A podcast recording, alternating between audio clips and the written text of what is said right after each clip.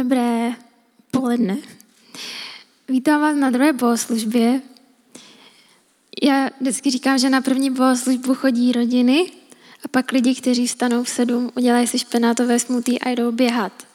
A sem už chodí ti normální, takže vás tady vítám a doufám, že jste se hezky vyspali.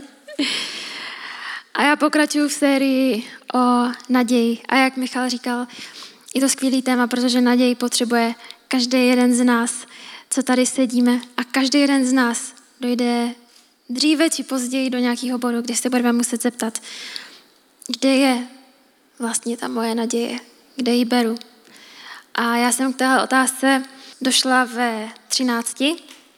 Nebudu dneska říkat celý ten příběh, kdybyste si ho chtěli poslechnout, tak je na podcastech Kázání, kdy život bolí.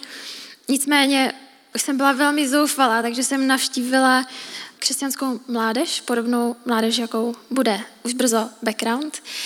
Považovala jsem se za nevěřící, dokonce i pohrdající všema křesťanama. Takže to bylo zajímavé, nicméně už jsem byla tak v háji, že jsem si říkala, jestli Bůh mi nepomůže, tak už asi nikdo. Takže jsem mu dala šanci a našla jsem svoji naději v Bohu a díky tomu dneska stojím tady. Naděje je hrozně důležitá, protože život bez ní je, je nic, je takový mrtvo. A možná zažíváte beznaději a možná si beznaději představujete jenom jako pláč a zoufalost, ale není to tak. Beznaděj někdy může být takový to nic. Naprostá pasivita, apatie, to, že jste to vzdali, že je vám to vlastně už všechno úplně jedno. A minulou neděli, když byly chvály, tak ani jsem nějak nepřemýšlela nad tímhle kázáním, prostě jsem zpívala, byla jsem s Bohem a najednou jsem strašně silně vnímala, že Bůh některým z vás dneska chce říct, já tě chci znovu vidět, milovat život. Znovu tě chci vidět, se smát a tvořit a dělat věci, které tě baví. Nebuďte spokojeni v tom stavu apatie, v tom vztahu, kdy už vám vlastně na ničem nějak moc nezáleží. Protože je i nějaká lepší cesta. A předtím, než se dostanu na tu otázku, kde je moje naděje, tak vám chci říct, že kde naděje není. Naděje není v odpovědi na otázku proč. Proč já? Proč se mně tohle stalo? Jaký to má smysl? Chci vám to ukázat na příběhu z Bible a je to příběh Joba. Možná jste o něm už slyšeli. Job byl slušný člověk, který měl rád Boha, modlil se, dejme tomu, dělal všechno správně. A Satan přišel za Bohem, to jméno Satan znamená žalobce nebo osočovatel. Takže přišel jako osočovatel za Bohem a říká, no tak jasně, jasně, že tě uctívá, jasně, že v tebe doufá. Když se podívej, on má všechno. Kdybys mu to vzal, tak bez tak od tebe odejde. Bůh mu ve zkratce řekl, jeho duši si nesmíš vzít, ale na ty materiální věci šáhnout můžeš. Tak Job přišel o všechen svůj majetek, o svoji rodinu, o svoje zdraví a byl úplně na dně. Všechno se mohl ztratit. To ztratil. A v tenhle moment mu přicházely sebevražedné myšlenky. Říká, zhynout měl den, když jsem se narodil. Prosil Boha, ať ho smete ze země. Řekl, že už tady vlastně vůbec nechce být, protože to nechápe. A přišli jeho úžasní přátelé a řekli, my přijdeme na to, co jsi pokazil, že se ti tohle stalo. A tak čtete, jak několik stránek oni polemizují nad tím, za co ho Bůh potrestal. A byla to naprostá blbost. A pán Bůh v toho měl dost. A tak se tam zjevil a vzal Joba na takovou virtuální tour celým vesmírem. Ukázal mu, jak komplexní je tenhle svět, jak komplexní je celý vesmír a že Bůh je nad tím vším. A zatímco naše perspektiva vidí jenom tady už mudlených nějakých pár let, tak Bůh vidí všechno. Vidí všechny generace, které byly před náma a vidí všechny generace, které přijdou po nás. A Job z toho měl neskutečný respekt a říká, ano, mluvil jsem, o čem jsem neměl ponětí, o tajemstvích, jež jsou nad mé chápání. Řekl si, poslouchej a já promluvím, budu se tě ptát a ty mě poučíš. Dosud jsem o tobě jen slychal pověsti, teď tě však na vlastní oči spatřuji, proto se pokořuji, v prachu a popelu činím pokání. A následně mu Bůh všechno vrátil a ještě mu přidal. V tomhle příběhu je hrozně moc silných myšlenek, ale jedna z nich je, že někdy hledat smysl a důvody v tom, co se nám děje, nás nechává ještě víc frustrovaný. Ptát se proč, snažit se najít důvod, snažit se najít smysl toho, co strašného se stalo nám nebo někomu z našich blízkých, vlastně nikam úplně nevede. A taky ukazuje na to, že naděje a radost není v okolnostech, protože ty se mění neskutečnou rychlostí. Možná už jste to někdy zažili, že jeden den máte práci, všechno je super a druhý den vám takhle položí papír na stůl a zjistíte, že už žádnou práci nemáte. Jeden den máte vztah a jste v něm strašně šťastný a druhý den vám partner řekne, že už s váma nechce být a v sekundě jste o ten vztah přišli. Jste zdraví, máte zdravou rodinu, všechno klape a najednou vám někdo zavolá, dozvíte se diagnózu a, a je to všechno pryč. Každý si dřív nebo později budeme muset položit tu otázku, kde je moje naděje, na čem reálně stojí život, jaký je smysl toho všeho. A já si myslím, že ta otázka je položená špatně, čímž pálím sama proti sobě, protože jsem vymyslela název toho kázání. Ale co když naděje není co, ale kdo?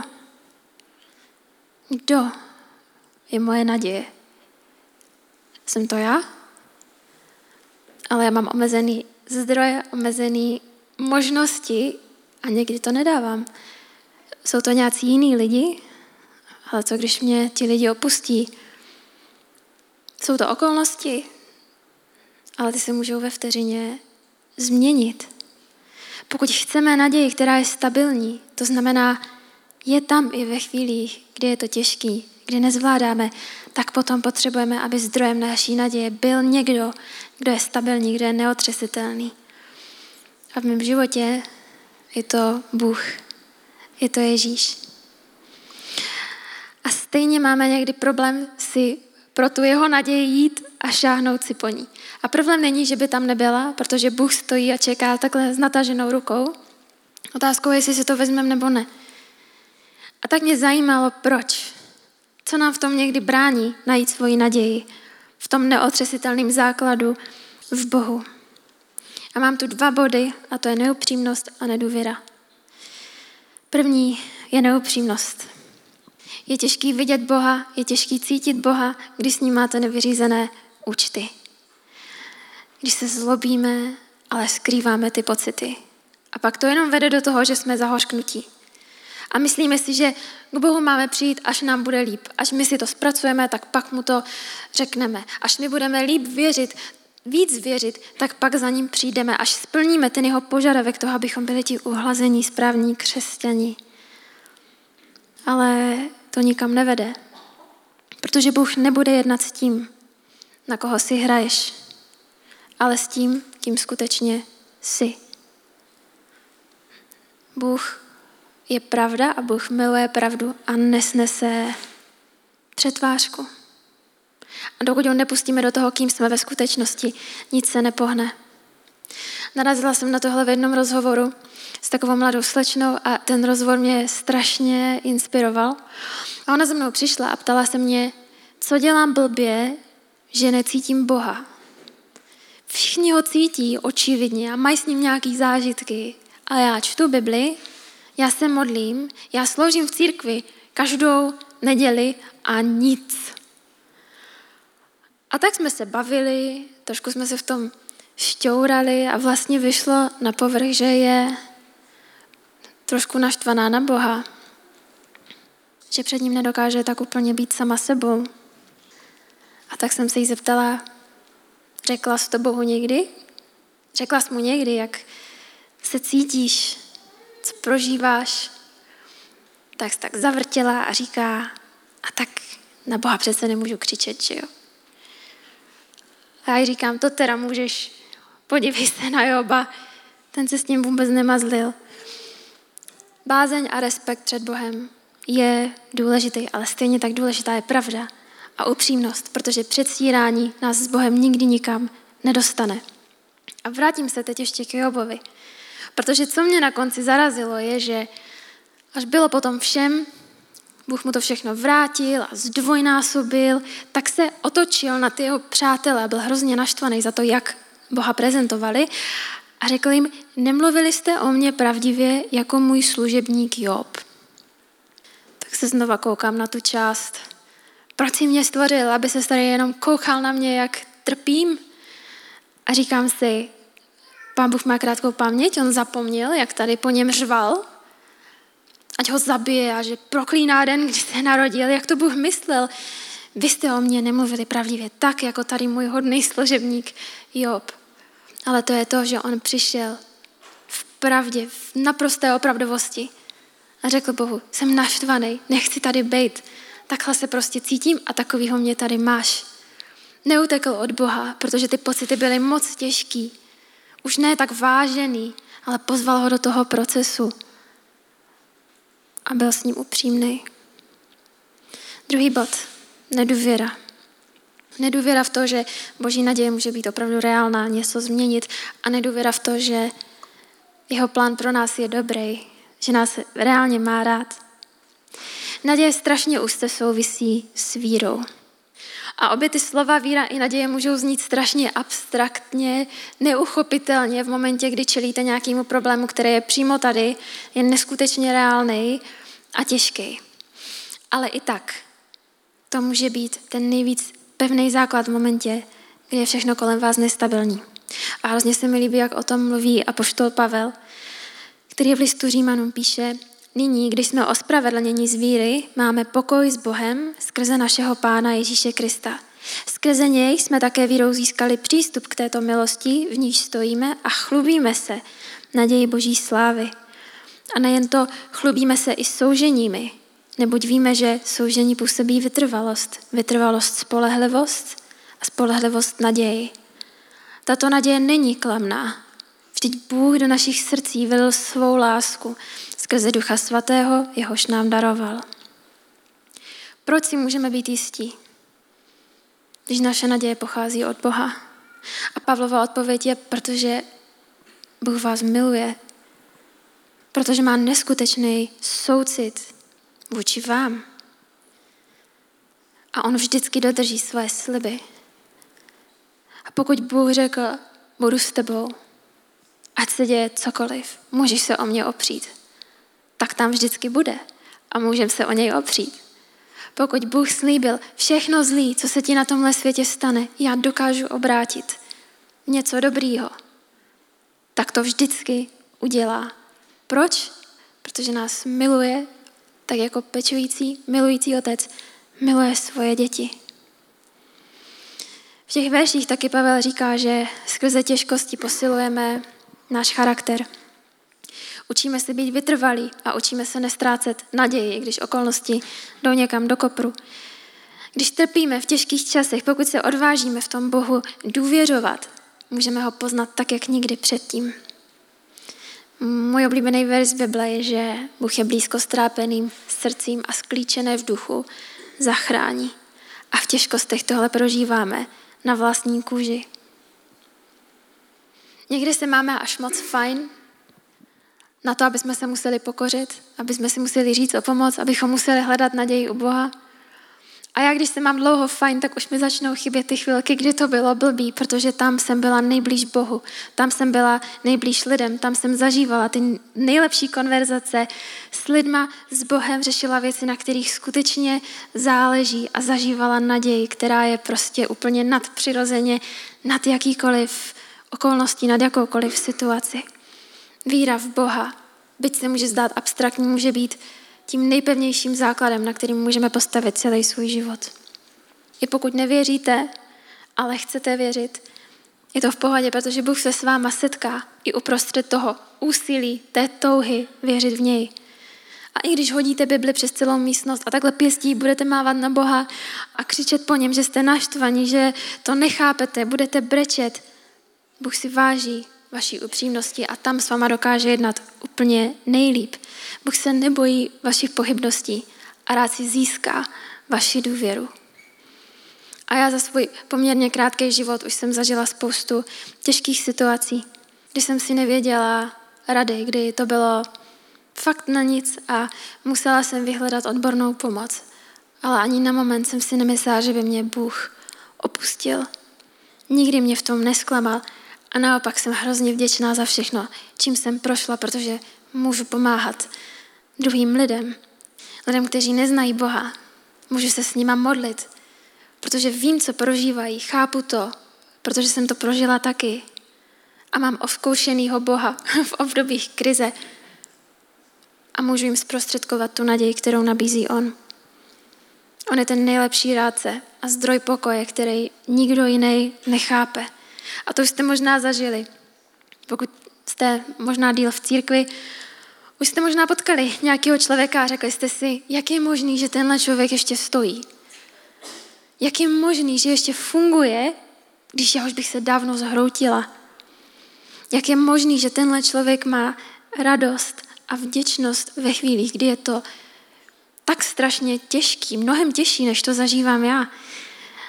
A je to pravděpodobně proto, že jejich naděje nestojí na neustále si měnících okolnostech, ale pochází ze stabilního zdroje. Od Ježíše.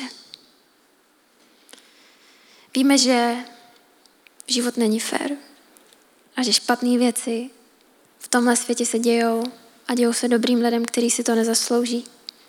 A pokud se chcete porýpat v téhle otázce, chcete vědět proč, tak vás odkážu na Michalovo kázání, což bylo první neděli, s názvem Proč Bůh dopouští zlo. Nicméně všichni víme, že tu máme katastrofy, že tu máme nemoci, které postihují dobrý lidi. A příští neděli mám tu čest vést talk show se Zuzkou, která je lékařka na onkologii a sama si prodělala hodně agresivní rakovinu. A je to přesně ten člověk, do kterého byste to nikdy neřekli, protože přijde a rozzáří celou místnost, i když žije uprostřed strašné nejistoty.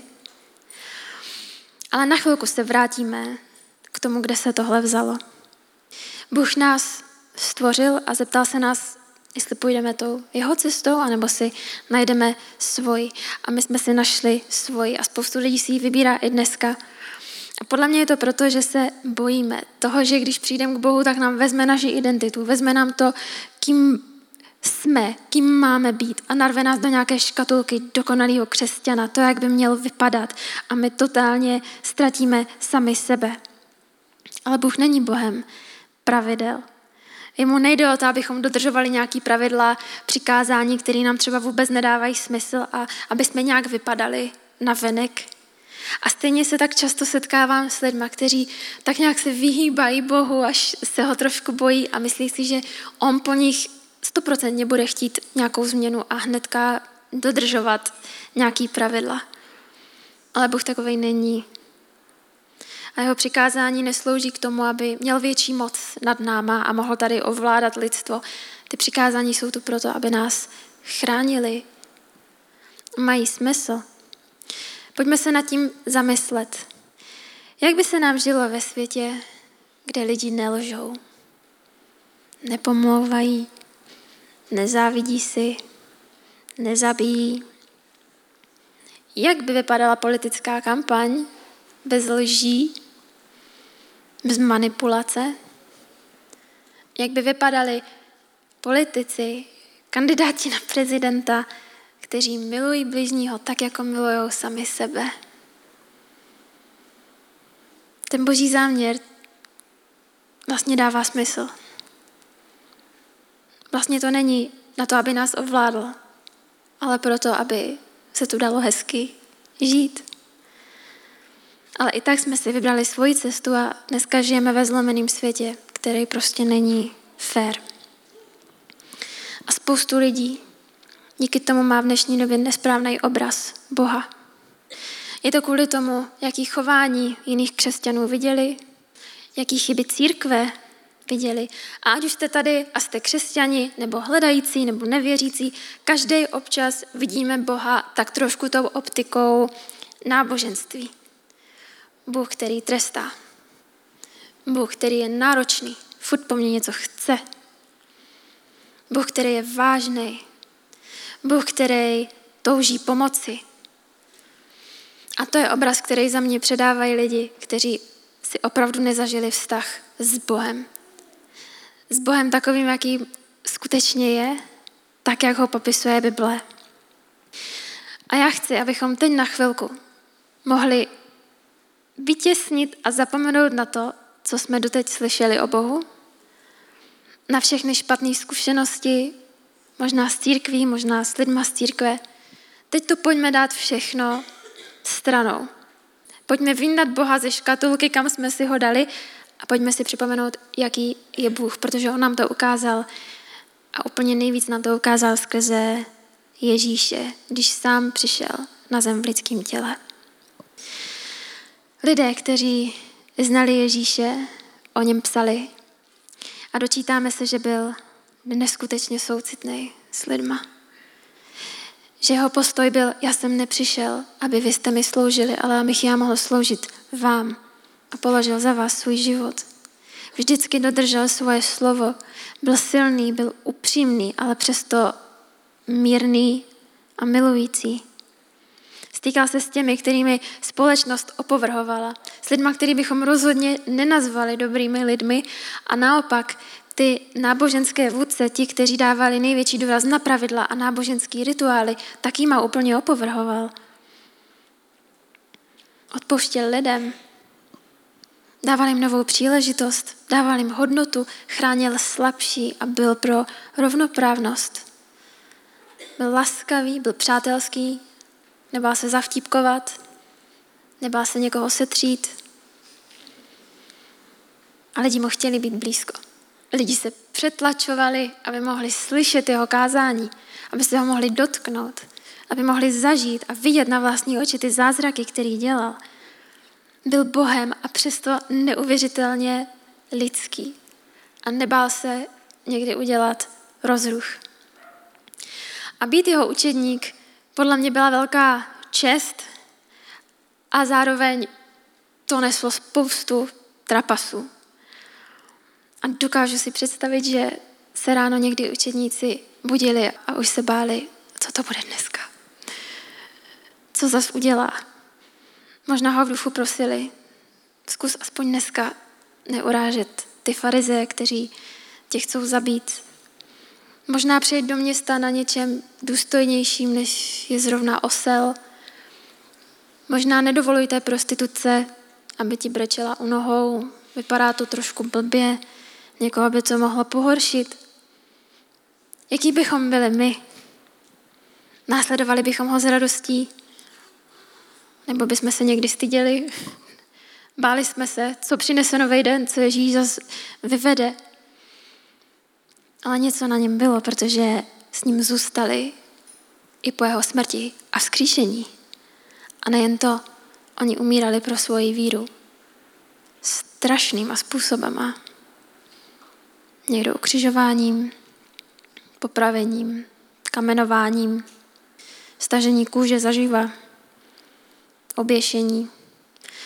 A zdá se mi hodně těžký věřit tomu, že si učedníci vymysleli nějaký příběh o zázračným Bohu v těle, o Ježíši, aby pak trávili dlouhý roky tím, že je někdo pronásleduje, mučí a vězní. A potom konečně naprosto otřesnou smrtí pro tady ten vymýšlený příběh umřou. Nikdo si nevymýšlel, že proto, aby se dostal do takovýchhle těžkostí, spíš si je vymýšlí, aby se z takovýchhle těžkostí dostal. A oni to neudělali. Jak to dokázali? Kde vzali naději? Jak dokázali snést takovouhle bolest, takovýhle těžkosti? Proč jim to vůbec stálo za to? Těch důvodů je víc, ale dneska se bavíme o naději. A věřím, že to byla právě ta věčná naděje. Naděje toho, že tady nežijeme jenom pro nějakých 60, 80, 90 let, ale že po smrti je něco víc. Že je nebe.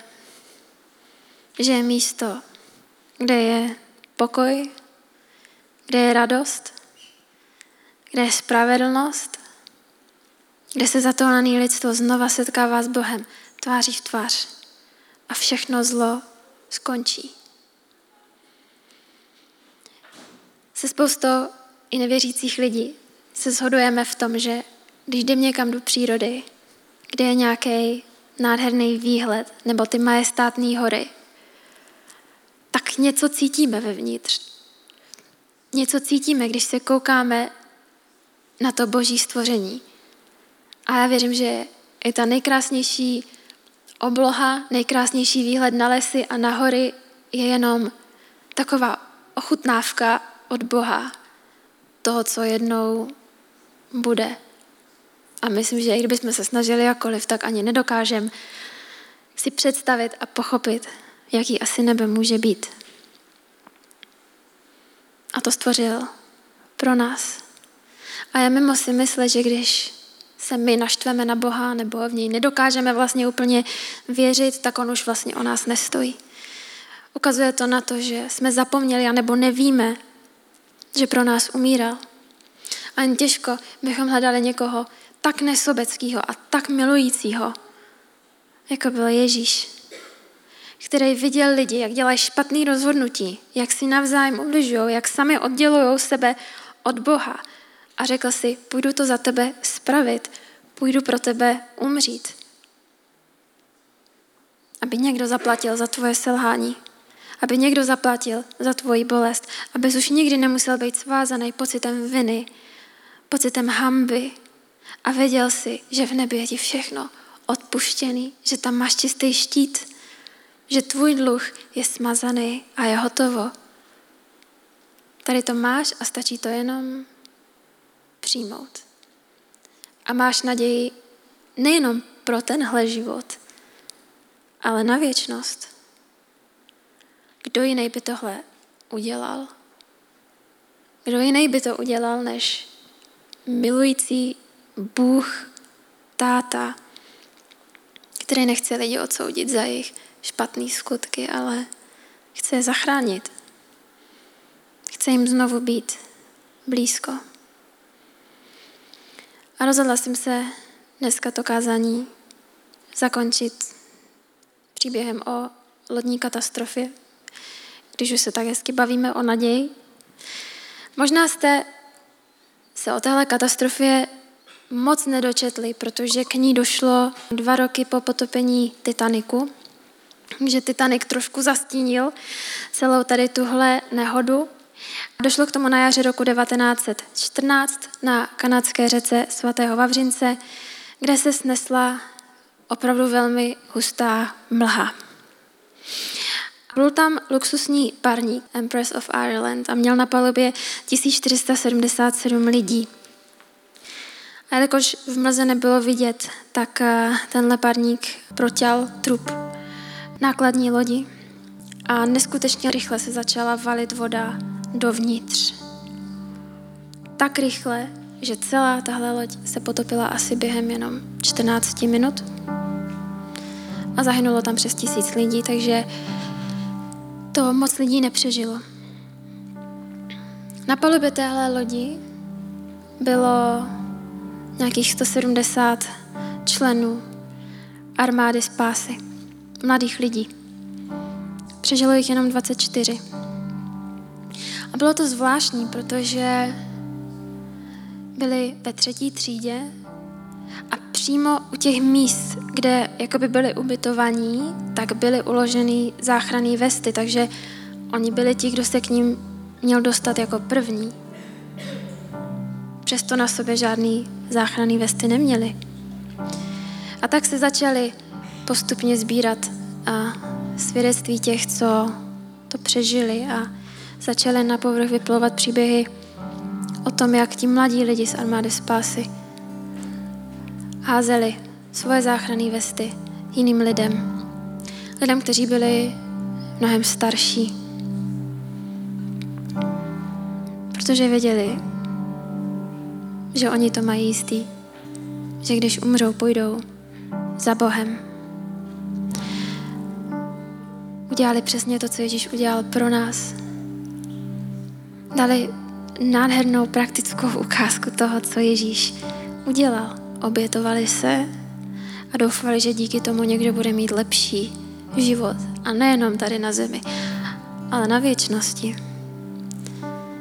A možná nezažíváte tu realitu toho, že byste se topili v ledové vodě a bojovali o přežití. Možná se topíte v myšlenkách toho, jestli má tenhle život vůbec smysl, jestli v něm vůbec chcete dál pokračovat.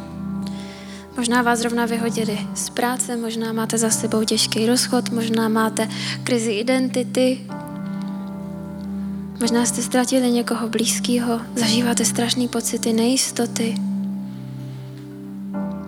A já vám chci jenom říct, že tady byl někdo, kdo vám hodil svoji záchranou vestu, aby se utopil místo vás. A dal nám tím všem naději, která už nikdy neskončí a která může radikálně změnit náš život. Výpovědi svědků říkali, že, že když tam ty děcka umírali, že zpívali a chválu a, a byl tam prostě pokoj. Žádný jekot ani panika, to nebylo proto, že Bůh je tady nějaká berlička, útěcha pro tenhle život, o které se pobavíme v církvi, aby to nebylo zas tak špatný všechno. Protože kdyby byl jenom taková berlička, kdyby to bylo ta naděje jenom tak na oko, tak věřím, že si tu záchranou vestu nechají a budou se snažit přežít. Ale oni věděli, co je čeká a neměli strach ze smrti. Jak to mohli vědět?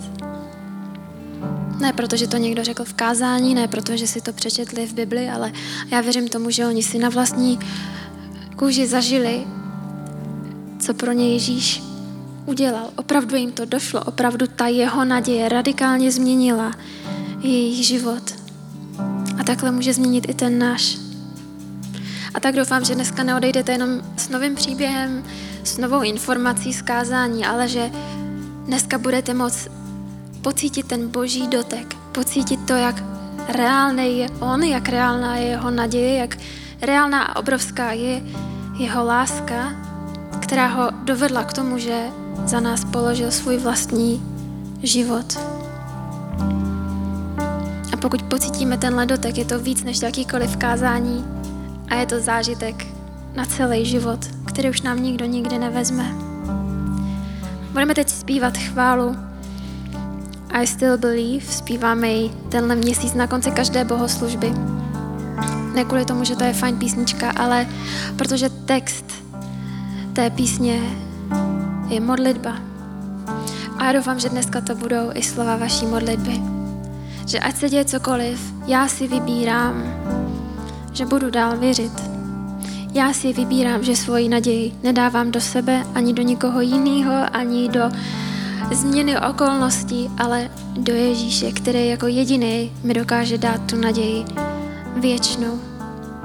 Takže pokud cítíte, že vám uvádá naděje možná pro vaši situaci, možná naděje pro nějakého jiného člověka ve vašem okolí, který prožívá těžkosti, tak se můžete k nám přidat v téhle písni a ke mně v modlitbě.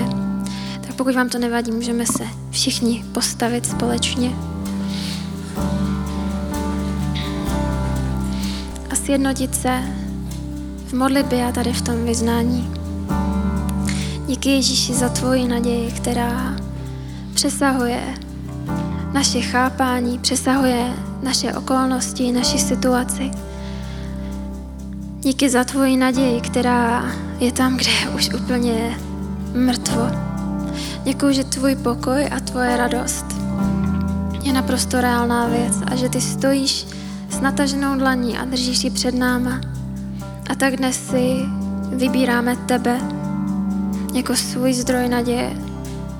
Bereme si s takovou vděčností a pokorou to, co si nám nabídnul.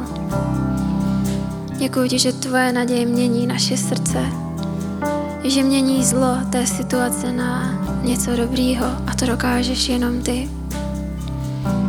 Děkuji ti za to, že jsi reálný, že miluješ, ať už v tebe věříme nebo nevěříme, ať už máme pochybnosti nebo jsme si jistí, ty tam jsi a jsi připravený nám naslouchat.